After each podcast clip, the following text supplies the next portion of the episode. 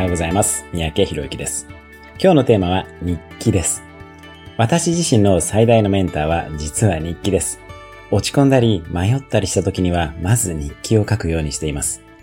日記に書くことで自分自身と向き合うことができます。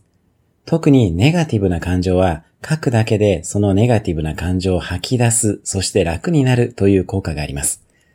何より書くことによって客観的に見ることができるので、問題を整理して今の現状、そしてこれからの対策を考えることも可能になります。たまに日記は手書きかパソコンなどで書くのがいいんですか？という質問も受けますが、感情を処理するためには日記は手書きがおすすめです。また何があろうと一人は見せないでください。見られてもいけません。